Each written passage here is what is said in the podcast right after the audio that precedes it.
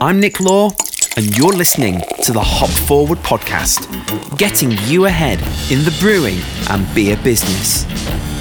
Hop Forward is a weekly podcast dedicated to the craft beer industry, featuring interviews, discussions, and stories from the whole brewing supply chain from grain to glass. So grab yourself a glass, pour yourself a beer, and get ready to hop forward in the brewing and beer business.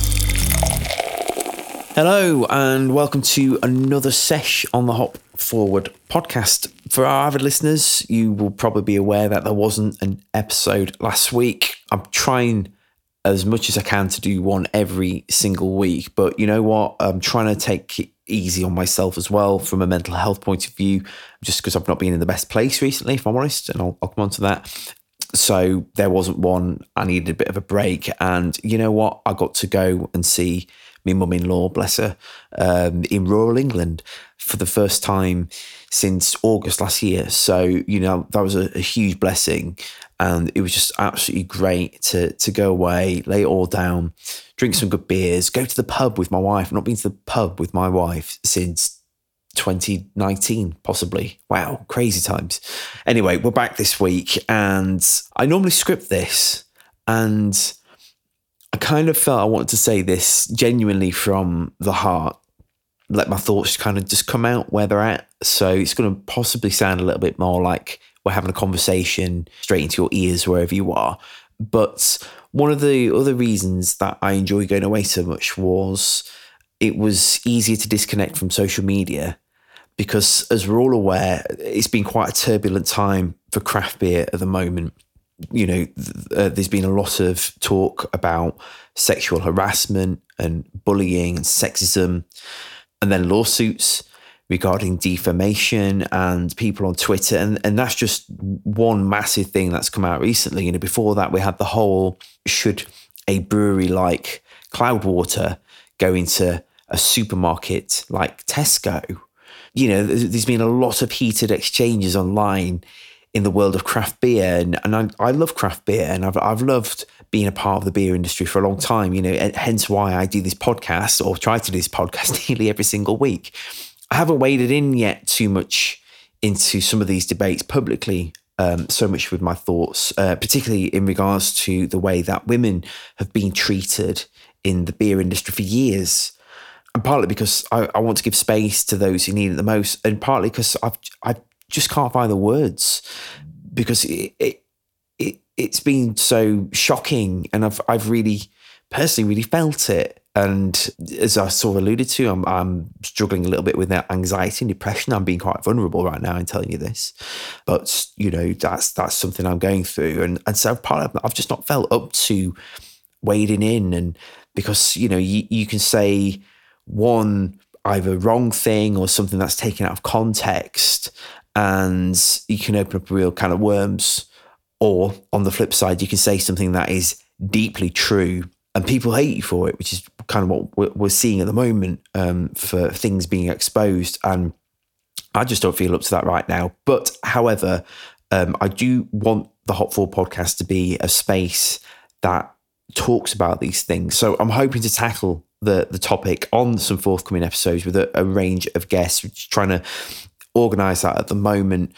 And I, th- I, just want to give the the floor space to um, the people who, who have got a lot more to say about it and a lot more qualified to say things about it than I am.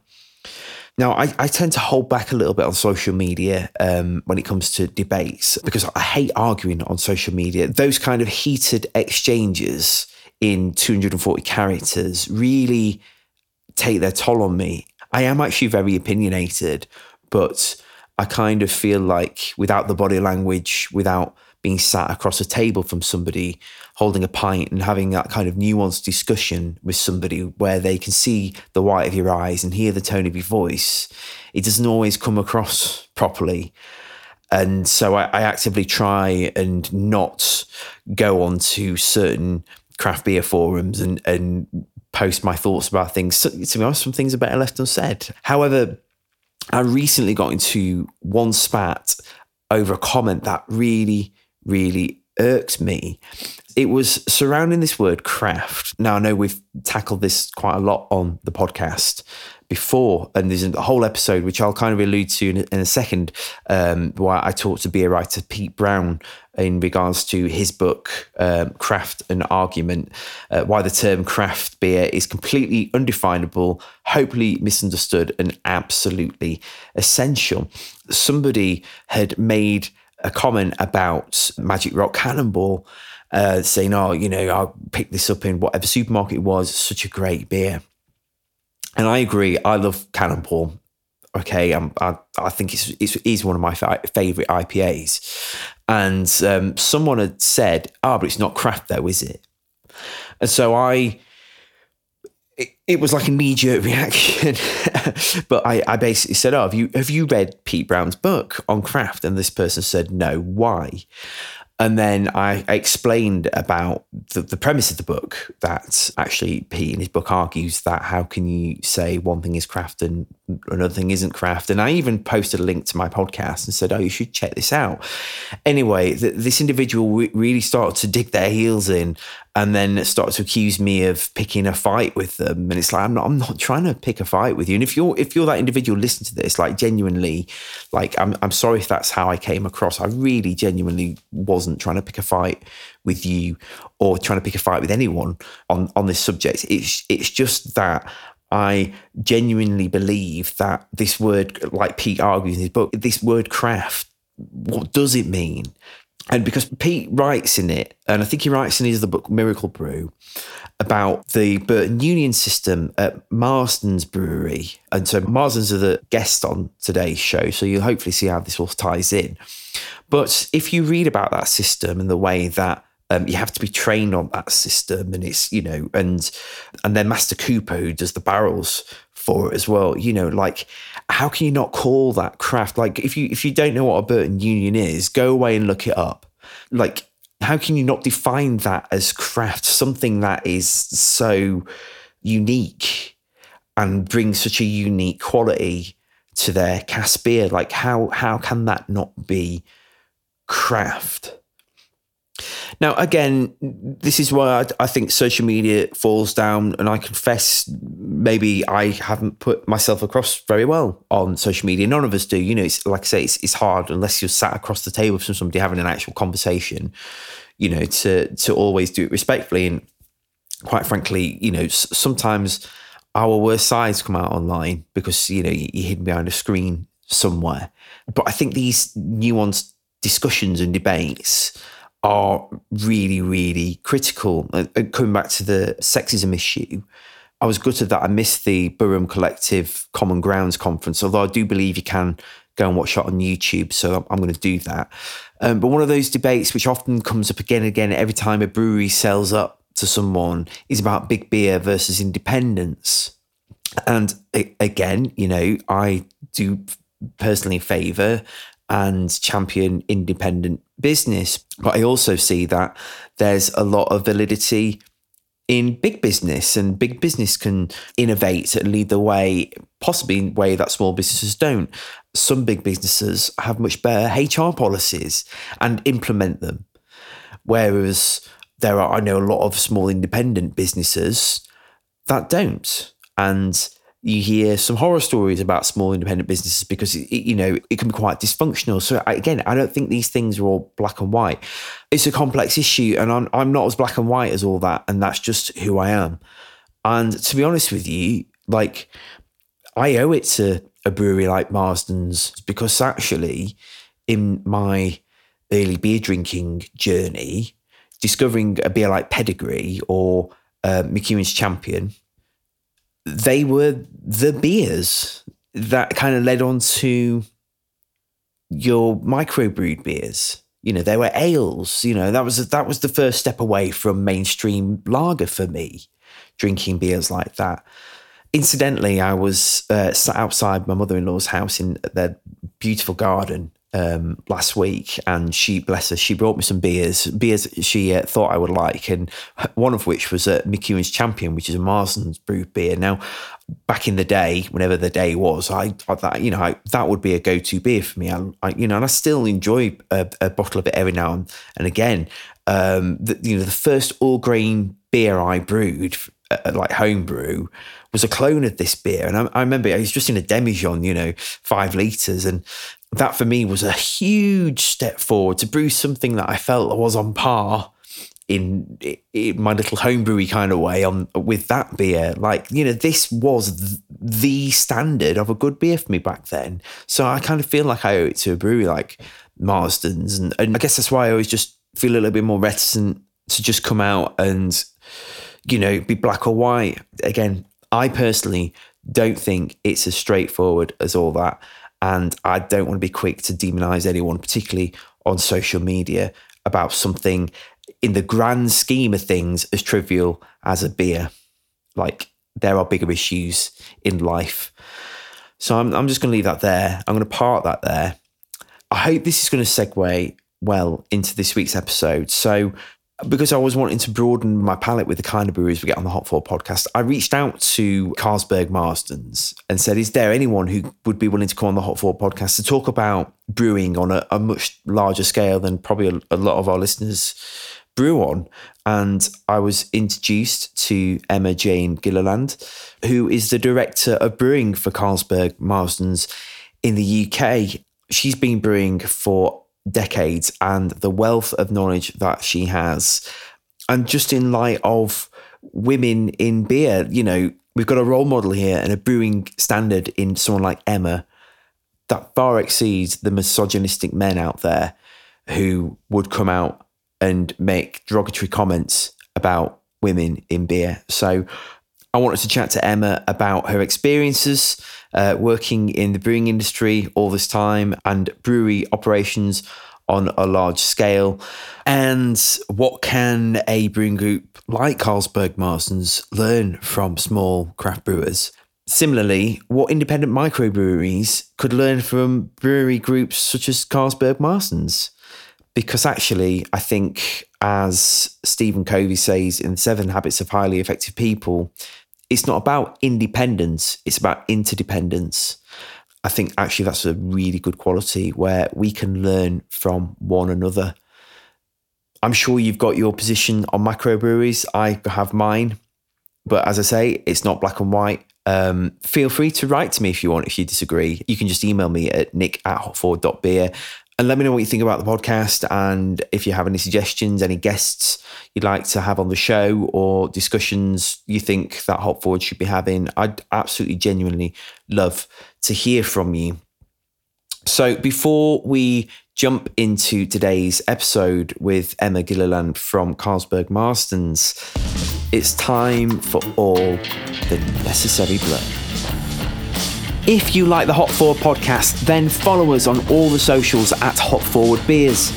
Subscribe to the show and leave us a review on iTunes and Spotify and all of the good podcasting platforms. And visit our website, hopforward.beer, to connect with us and find out how we can help you get ahead in the brewing and beer business with branding and creative media for breweries, bars, bottle shops, and supply chain businesses. For now, grab a beer and let's crack open today's discussion.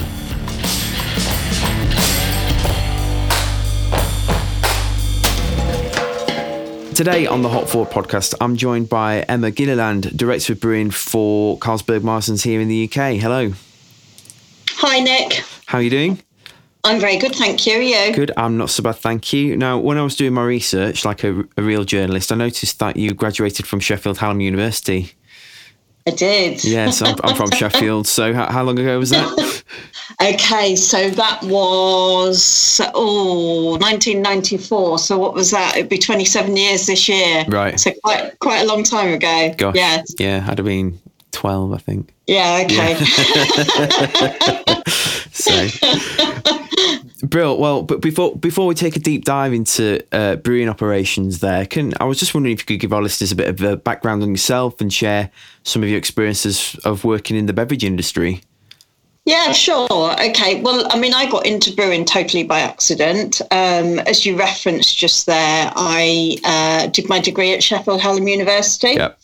So I did a degree in biomedical technology, uh, picking the degree because I wanted to um, focus on the medical side and the human side of biochemistry, not the plant side. Um, one of our modules was industrial microbiology, uh, which I really enjoyed. And um, as part of a course, we re- were required to do a placement year. Um, and I actually ended up doing my placement year at uh, Marston Thompson and Evershed, independent right. family brewer in Burton on Trent. um, so I spent three months in the lab and, and uh, nine months um, as a trainee brewer. And when I graduated in '94, the head brewer invited me back to uh, train as a brewer, and I was incredibly lucky to uh, walk straight into a full-time job and um, you know walk into the opportunity of uh, training to be a proper professional brewer. So uh, that's how I got into brewing. Um, and as you're well aware, you know over the last sort of 25 years, the industry has changed uh, immensely, mm. Um, and sort of like with that, um, there there were a lot of changes at Marston's. Uh, so we got taken over by Wolverhampton Dudley Breweries in 2001, from memory. Um, and uh, and then you know Wolverhampton Dudley Brewery bought um, several other breweries over the years, so my role kept on changing. Yep. So I was incredibly lucky that I didn't have to uh, move companies uh, to get different experiences mm. and promotion and develop my career. Um, as the company was changing all the time, I got a lot of career development and promotions and experience um, from within the company. Uh, you know, up until the latest change, which happened um, late last year when um, Marston's brewing company form, formed a joint venture with Carlsberg. So, yeah, the last sort of 27 years has been quite a quite a journey, really, and you know, working working in a range of different breweries, but all for one company. yep. So today I wanted to take a closer look at uh, brewery operations on a large scale. And until yep. now, um, this podcast is mostly focused on the microbrewing sector of the beer industry. But I'd, yep. I'd love to also start to explore how larger global companies and brands operate. And I, think one of the things you tend to hear, particularly from craft beer consumers and some microbrewers, is is kind of like big brewing equals bland, but small brewing equals good, you know. And it's it, it's not quite as as black and white as that. So uh, taste preferences aside, and uh, nobody can argue that brands such as Marston's or you know Carlsberg Pilsner or Hobgoblin or or whatever are, are ever inconsistent or technically flawed or suffer oxidation or the other myriad of problems that many small breweries contend with and you read about. So even when you come up against that pushback, and I'm just pushing from the word go, what's your response? What would you say to somebody who holds that opinion with the 27 years of experience that you've got working for uh, Marston's and the breweries you've been involved with? Yeah, I mean, I think that's quite a it's quite a sweeping statement, isn't it? Mm. Um, big big breweries produce bland beer. Um, yeah, I mean, you know, Marston's, where I have all of my experience, really is probably a medium to big size brewery compared to some of the micros, I guess, that you're talking to. Um, you know, I defy anybody that says Hobgoblin IPA, Hobgoblin Gold, uh, Hobgoblin Ruby, Marston's Pedigree, Horninglow Street range that we've done are bland. Um, you know, they're far from bland. Um, you, you, know, we are still using, you know, we use loads of different types of ingredients, um, loads of different hops to come up with really creative hop grists. Um, completely different malt grists. We experiment with different yeasts. Um, I think we, you know, especially with our regional breweries, we have different types of water in in the different parts of the country that we operate. So, you know, I think we're really lucky that we can produce a whole range of beers. Mm. Um, and you know, also, you know, we like all brewers, we have a lot of bespoke yeasts as well that are sort of particularly related to our brands, which produce different complexity of flavours. So, um, yeah, I would argue that uh, our beers aren't bland at all. Mm.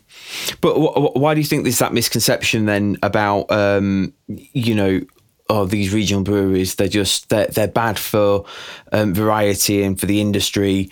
You know, I mean, it does seem like there's a real pushback from um, particularly when it, I mean, I know it obviously doesn't affect you, but um, with an issue like SBR, Small Brewers Relief, um, you know, there's a lot of pushback about larger breweries and, and, you know, just trying to take over. And then obviously global um, brands get brought into that. It's like, well, they're just trying to retain tap lines and all the rest of it. And, and, you know, and there's very much a David and Goliath kind of attitude, but, um, you know, it, that overlooks some of the things that some with some smaller craft breweries, you know, you hear about working conditions and you just think, well, there's no HR policy in place, you know, whereas a, a big company like yours, I imagine the HR is really good because, you know, big companies are set up that way.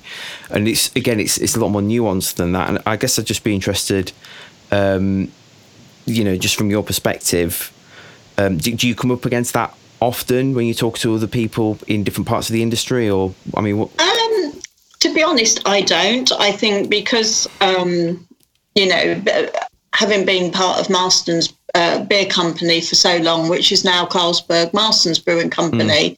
you know, I'm responsible for seven different breweries. And, you know, in terms of scale, those um, range from our smallest one, which is London Fields, yep. which is a which is a microbrewery, to our largest ones, Banks's and Marston's breweries. Um, so, you know, we produce a whole range of different beers. Um, and and completely different beer styles as well. So I don't, in my experience, in my working experience, I haven't come up against the um, the beers you brew in your company are very very bland. Um, you know, in fact, sort of like quite the opposite. Um, I guess I guess um, some of those comments will come from people sort of talking about scale. Yep. Um, if you're a, a, larger scale brewery and you know your brands have got a presence in a lot more places, then I guess you know people sort of argue, oh, you you know you go to these pubs and you always see these brands, um, but yeah, uh, I mean. that's a it's a difficult one to answer really yeah i mean there's, a, there's no there's no easy answer to that. It's just um you, you, know i guess the point i'm trying to make is that um you know from the the people i have met that work for larger breweries you know there's, there's so much knowledge there and there's a lot of innovation. I mean particularly when it comes to things like climate change and, and making sure that um you know the breweries are as efficient and eco-friendly as possible. You know th- those kind of programs are are readily more available in larger breweries oh, because oh, they've got the, the clout and money behind absolutely. them. Um, but you know, it's it's again, this is why I'm always up for having a more nuanced conversation than and than it just being very polarized, which is what you tend to find online these days. Yeah. Um, you know, because actually, you know, um, the, the knowledge that's available you know, and the expertise from someone like yourself is is dwarfs so many of the um, you know independent brewers that have literally had to teach themselves from just doing it you know with a homebrew bucket yeah I mean, so so one of the things I will say, I mean, working for a larger brewing company, um, you have a lot more um, access to a lot more expertise. Um, and you probably have a lot of experts working in the business as well.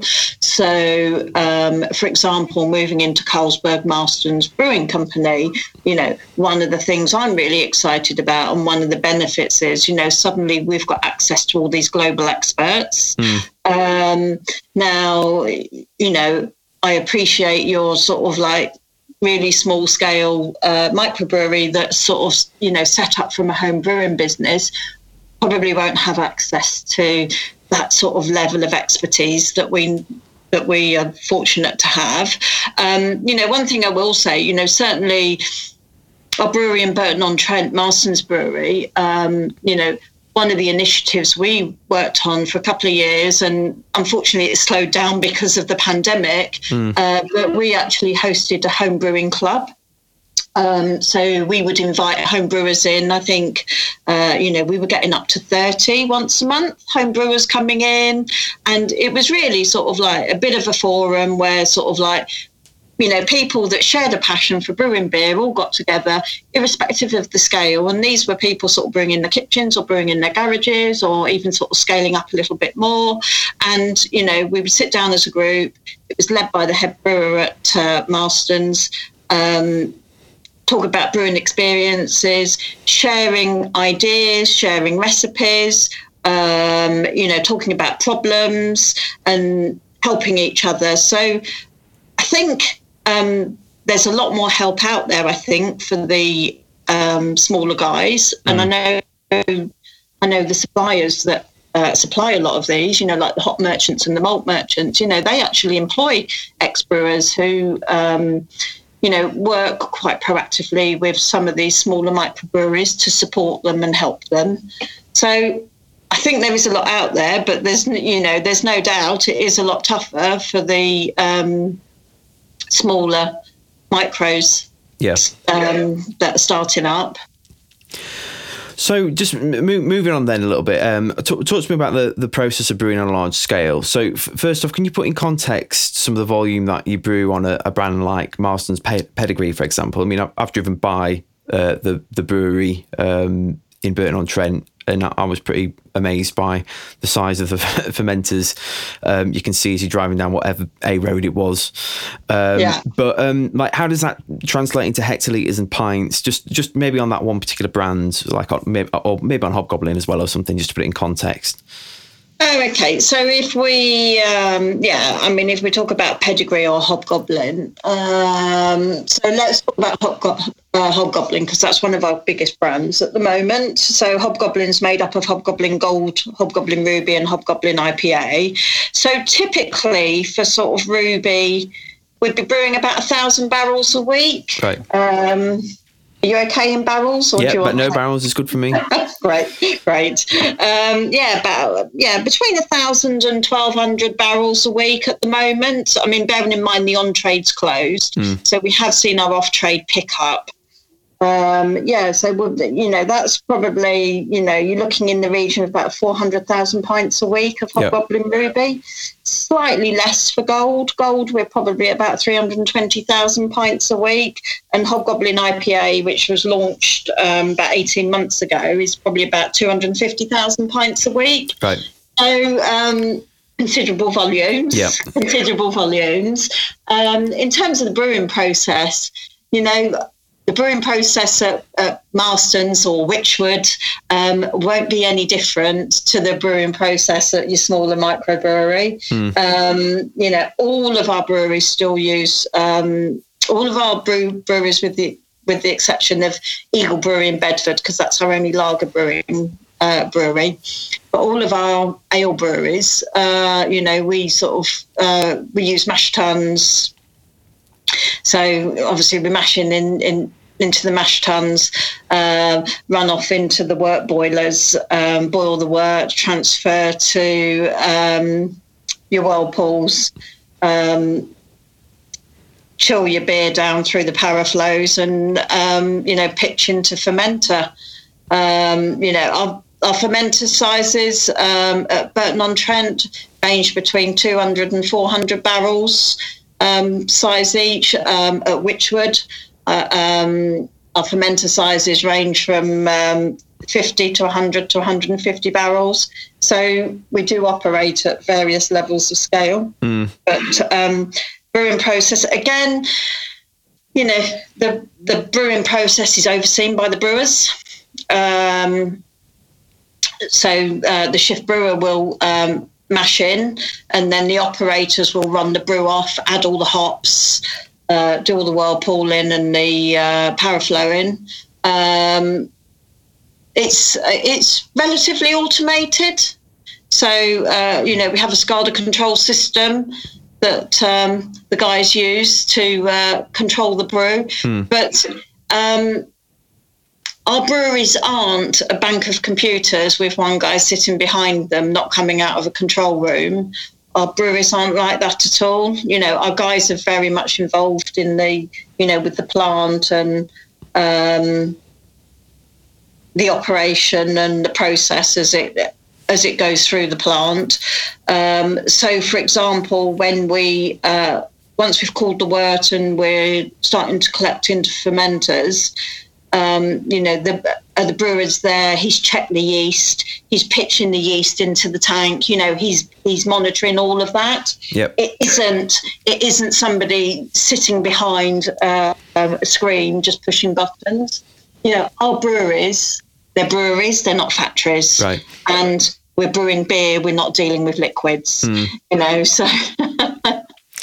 um, So I know when um, again I, I've I've never had the privilege of looking around a, a brewery that size, but um, you, you do hear some of these sort of really large breweries where literally where it is push button. Um, so I mean, how how many people are on a brew team there? Like, um, uh, you know. Well, that is the question. Yeah, how, how, how many people are on a brew team there? How many people operate uh, a, Okay. a particular brew? Or So uh, if we look at Wychwood, um, if we look at Wychwood, there's uh, five on the brewing team there. So Wychwood brew, they brew, they ferment, and everything's loaded into tanker then for packaging. So there's no tankering that happens on that site, and they brew about fifty thousand barrels a year. Um, Marston's Brewery in Burton on Trent. Um, in the brew house, um, there's usually two on a shift in the brew house. So so you'll have um, you know, this, uh, the uh, the first operator comes in at uh, six o'clock. He'll uh, make sure uh, all the mash tuns are heated up, uh, ready for the brewer to start mashing in. Um, so, you, so you've got the first operator, the brewer. You have a guy that sort of comes in, sort of like the middle of the shift. He will um, make sure the paraflows are set up, ready to run. He starts helping with the um, the runoff and the um, hop additions, looks at grinding the malt for the following brew. Uh, and then you have a guy in the afternoon. So at Marston's, there's three that operate the brew house over 16 hours. And then you have the guys that um, look after the fermentation side.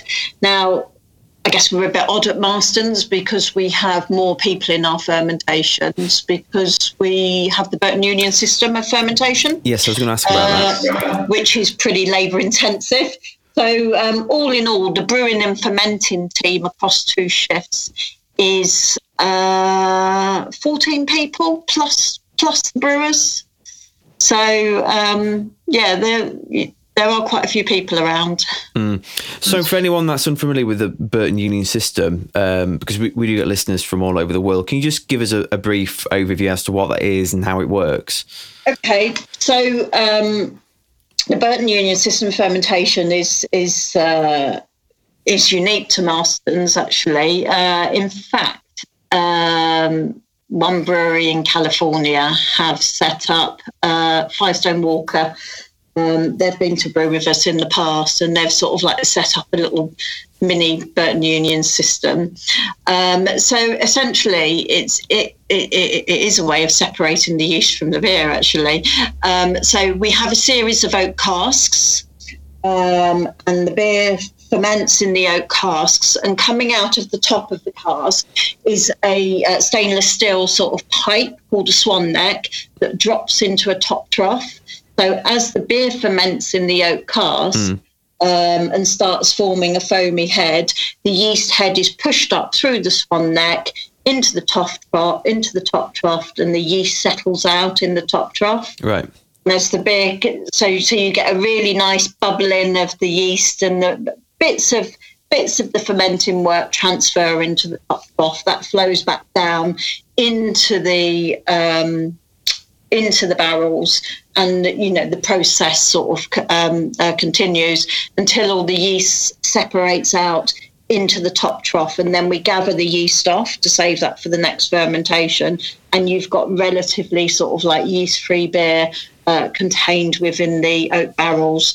So there's um, a typical union set um, the oak barrels hold about four and a half gallons each, and there would be um, a series of sort of 20, 10 on each side. Right. So uh, typically, uh, one Burton Union set, as we call them, would ferment about 100 barrels of, of, of beer.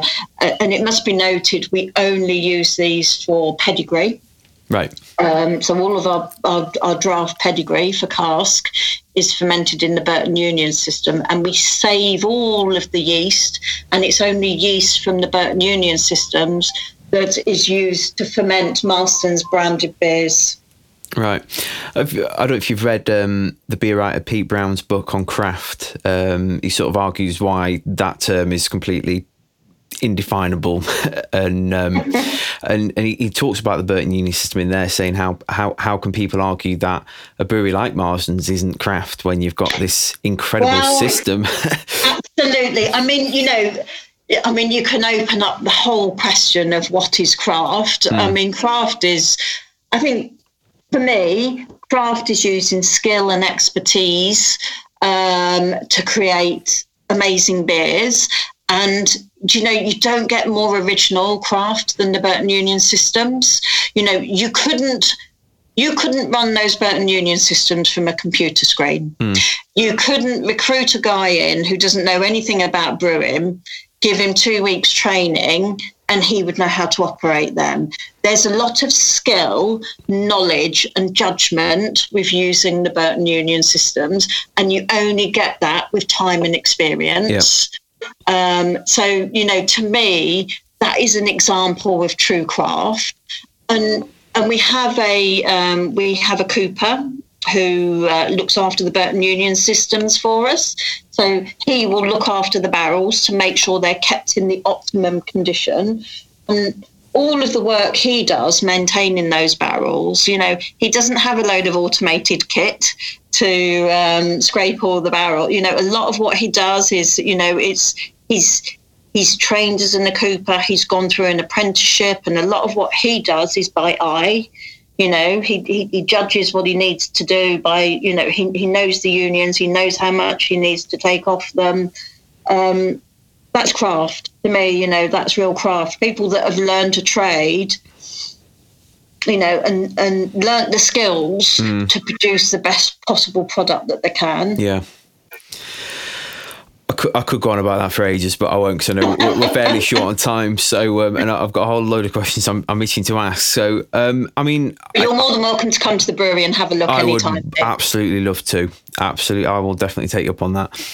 Um, I know that breweries um, like Carlsberg, you know, and I would imagine Marston's and Wychwood and all that the major brands have, have really tight specifications when it comes to raw materials. And obviously, with yeah. the changes in weather and, and particularly climate change um, over the last decade or so, affecting the quality of barley and hop crops. I mean, how, how, do you manage the intake of these materials to ensure that you're meeting your specific- specifications and your targets? And what are some of the ways you keep your products consistent all year round? Because as, I alluded to earlier, um, for anyone out there that that would argue, oh, it's just you know, it's bland. Um, you know, flavorless beer and all the rest of whatever other hashtags people use on things like Instagram. Um, they're consistent you know, any anybody that goes and buys a particular bottle of X, Y, and Z off the shelf from a brewery such as Marston's, for example, is going to get a consistent product. And I, I, would love to know on a brewery in your scale and size how you keep that product so consistent so that when the consumer reaches out for it from the shelf or at the bar, they know they're going to get the same in their glass. Okay, well, um, you know, as you said, we have got very sort of tight. Um, specifications. Every product that we brew will have a specification. It will have a specification for raw materials, for all of the process control going through the entire process, and for the beer at every stage. So, you know, first of all, it's sort of like making sure we adhere to those specifications by, you know, um, brewing correctly as possible. We work very closely with our suppliers. Um, so, you know, for example, when we set a malt specification, we wouldn't just issue a specification to the supplier and say, look, you know, there you go, that's what you've got to provide us. We'll sit down with that sort of like malt supplier and we'll agree a specification that's achievable. Mm. Um, so, you know, it's very much about working in partnership with our suppliers. Um, because obviously, if you issue them a spec that isn't achievable, you're going to be out of specification all the time. So, you know, it's it's important for them to understand the parameters that are, that are important to us and working together and, and listening to their expertise as well about how we achieve that and have we quite got the specification right. So that's the first thing. And, you know, the second thing on the suppliers as well, you know, in, in terms of being able to get a consistent product. It's about having consistent suppliers as well. So, you know, particularly on malt, you know, we would um, enter into a long term supply agreement as well.